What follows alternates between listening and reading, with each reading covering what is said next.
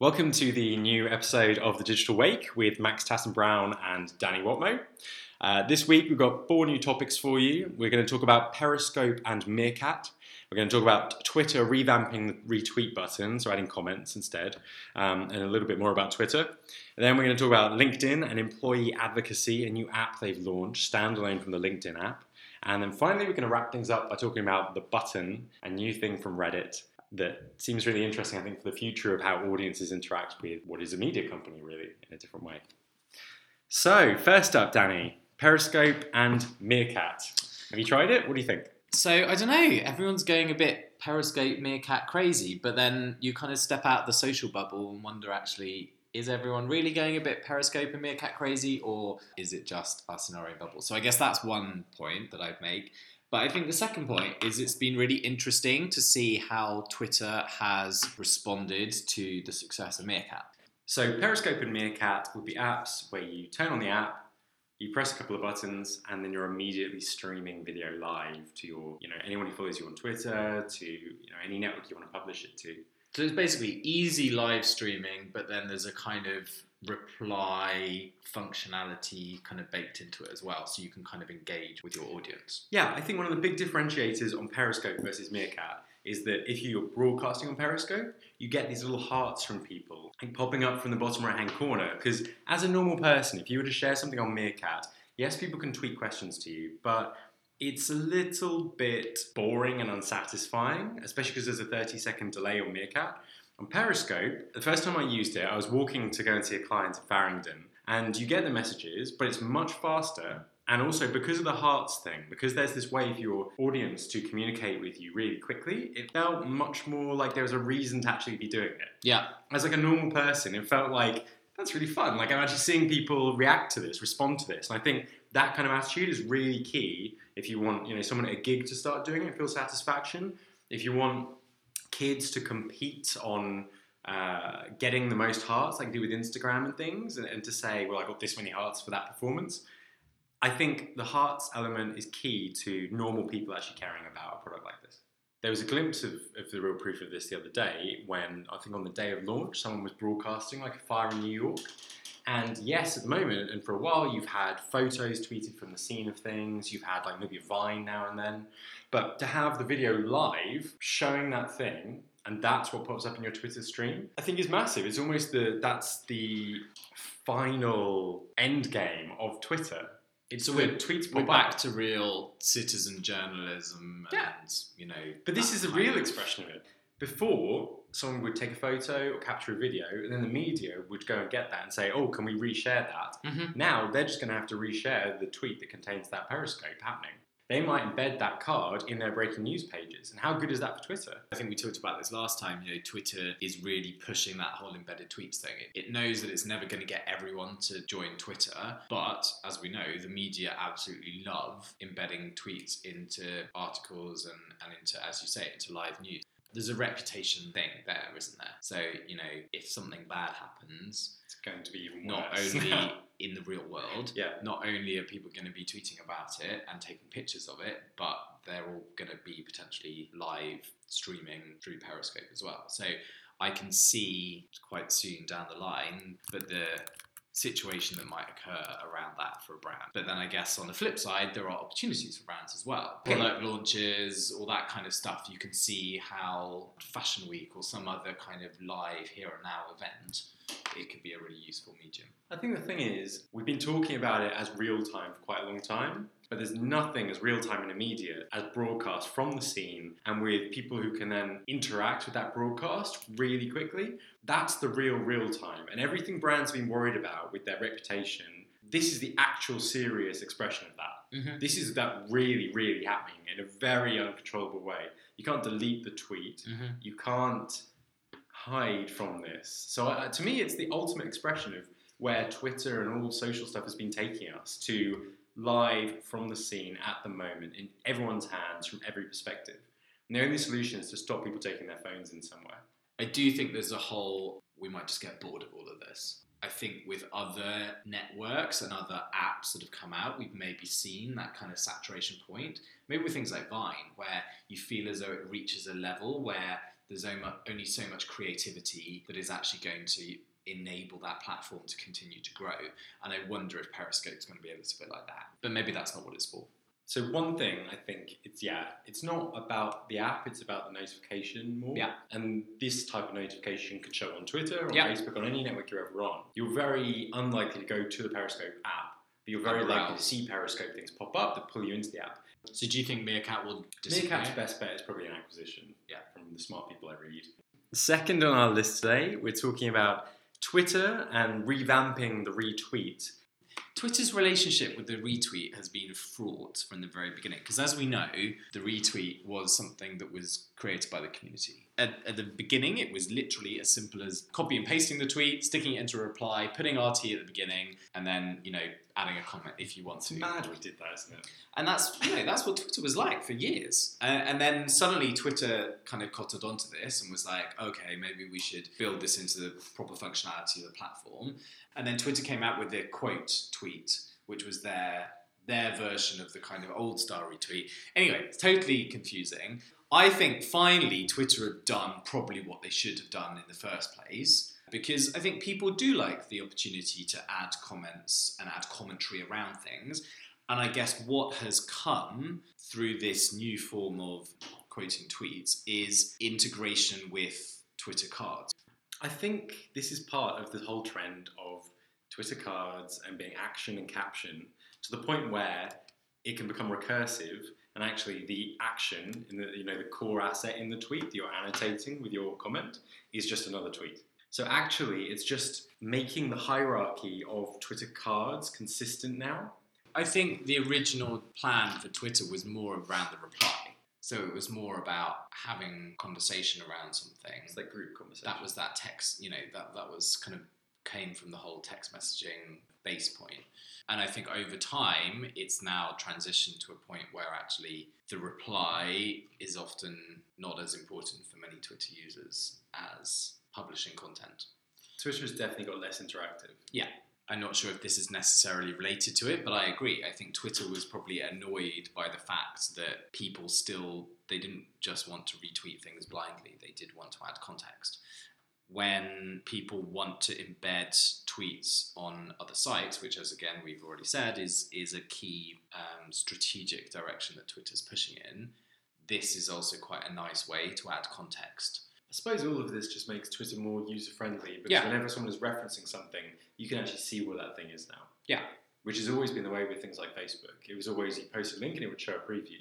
This is probably the first good thing Twitter has done for its users in about three or four years. So the new retweet. New retweet. Thumbs up. I'm yeah. I'm I'm kind of I'm I'm a fan. The other thing with Twitter is obviously the takeover. Is Google going to buy Twitter? every six months there seem to be rumors about Twitter being acquired by somebody. It usually causes uh, the share price to jump, which it did this week by about 4%, I think. I've always thought that is a really interesting prospect. Google has always wanted to be successful from a social media standpoint. They have tried so many things over the years, none of them have worked. For me, overnight, buying Twitter would solve a lot of that. It would also be the best thing that could possibly happen to Twitter. Twitter's issue is it's corrupted so much the fabric of what made it great because it's had to go and find ways to turn itself into value to vest for the VCs who put money in early on. So just like Google runs YouTube and they don't make a load of money off of it, if they could run Twitter, knowing they don't necessarily make a lot of money out of it directly, but they've taken out a big threat potentially down the line, they've stopped anyone else using it, and that's strategically valuable enough for Google, it could mean we could kind of get the Twitter back that we used to have in some ways. A bit more flexible. People can make Twitter clients if they want to. But anyway, I'd love to see Twitter get bought. I, I would put in a bid myself. Yeah, maybe we can Let's do a joint. If you're listening to this, anyone else, you you can get a slice of this pie. We'll take Twitter back over. Kickstarter. So, la- well, second last thing on our agenda is LinkedIn, and they've released an app to encourage employee advocacy. Firstly, this whole employee advocacy thing, I think, is a massive boom area at the moment. We're seeing a hell of a lot of businesses looking at ways in which they can use the big employee base they have as a way for them to amplify their messages. Finding a way to get employees to be that mouthpiece for your business, I think makes a lot of sense and doing it in a kind of controlled way.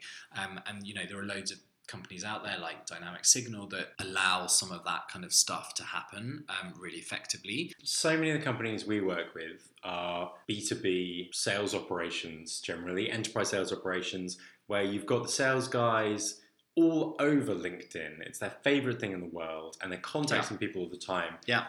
In fact, is a story. I was sitting in a client's office today, and I was sitting with the sales team actually, and one of them was making fun of another because he'd become a more searched for employee on the company's page. You have like a league table of Yeah. which have been the most active employees, and he was saying, "Ah, I'm beating you and everything." LinkedIn is like the most serious thing in the world for salespeople, other than maybe Salesforce. The other thing that's interesting about LinkedIn is it's all about this graph. Like I talked about my graph marketing kind of concepts before, and that's this sense that if you can reach the people that are in touch with the other people you want to influence, that's going to make a big difference. Well, Yeah. that's kind of the whole logic of LinkedIn. So if LinkedIn offers an app that says you want to reach these kinds of people, maybe because our LinkedIn already knows you're advertising to these kinds of people. Of the people you currently employ, these ones reach most of them. Mm-hmm. Sends a signal to these ones, Mhm. which then reaches the people in Yeah. their So there's a bit of a social graph thing that you could potentially pull into it as well. done. But that is probably the easiest, most visible place to find that graph. Yeah. for business stuff, for B2B stuff, certainly. So it makes tons of sense. What's interesting is how much you could replicate that if you just export your LinkedIn connections into a CSV file Mm-hmm. and do it with data. Yeah, but I, you know, it, it's definitely an interesting move, and I think LinkedIn, are, for, in terms of a product development kind of standpoint, I think they're doing some quite interesting things at the moment. But this sense that businesses are made up of people, those Mhm. people are connected, and that you can unlock value like this from it is one of the best ways to leverage what makes a social company tick that I've seen from from anyone. if you want to get news out or you want to communicate something from a business, it's actually often much more effective if that comes from an individual rather than from a branded account. The power of LinkedIn is it's all about individuals.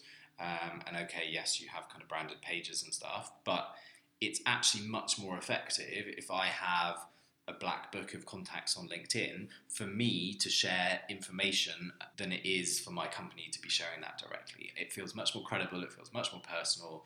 And again, I think it's it's always surprising to me that it's taken so long for this sort of marketing approach to become more accepted by by businesses. So, last up, to wrap things up, we've got a little invention from Reddit, which I think is a fascinating community and corner of the internet. And they've launched something called the button. And the logic of the button is it's literally a button on a page. Anyone who registered on Reddit before the 1st of April this year can click on the button whenever they want, but you get one click and you'll click on the button, depending how long you've you've let the button tick down from 60 seconds to zero seconds, you get a different color membership flare on Reddit. Like what happens when it actually gets to zero? So go to the page. But I think it's definitely going to do something, isn't it?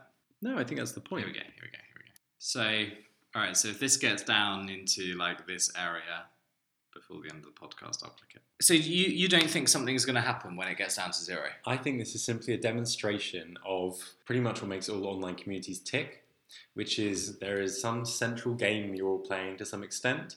There is the allocation of uh, reputation and authority and prestige from that, and this is the game we're all playing. It's, it's So, fascinating. We should say demonstration. we just loaded it up, and it is actually quite um, compelling. compelling viewing uh, in a really sad way. There's a kind of social proof, uh, you know, community pitted against each other type aspect to it that makes it very compelling, angry. It's like, But you're not as much of an internet nerd as I am. I know online communities and things like this. When it runs out, when it stops, when it finishes, some people will be annoyed about it. Some people will say that's amazing. Some people will talk about the Nazis as an example. All these things always happen with online communities. It's why I think it's one of the purest forms of what it's like to be on the internet today.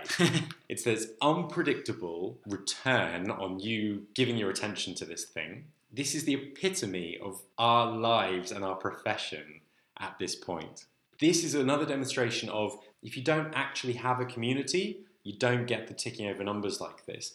the game actually serves to demonstrate a level of activity. Mm. It shows how active the community is. It actually increases your perception of how active the community is. The other great organisation that I think creates content and material in this format is Us versus Them. Yeah, big fan of them. Well, so much of this is the mystique part of it, isn't it? You don't know. You don't know why it's there. You don't know why it was created. You don't know what the purpose of it is. You know, that's half of it. That's half of why people are so intrigued by it. It's why the Guardian have written an article about it. There's there's that sense of the not knowing. Do you think marketers give away the answer too easily? I think we're often not good enough about teasing our audiences. I guess the sad bit now is that obviously you need the community to go and do those assertive things Yeah. because you know someone's listening Yeah. who will actually care. And because all these brands got encouraged to go and buy a load of Facebook likes and run competitions so people follow them on Twitter, so few of them actually have that. And it's Yeah. such a mess now, isn't it? Yeah. That brings us to the end of the does. digital wake for the so yeah, latest episode.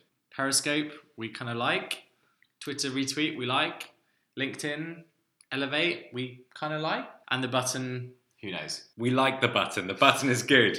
So thank you for listening. Do let us know any feedback. We'll be back, be back again soon. And you've been listening to the Digital Wake with Max Tatton Brown and Danny Whatmough.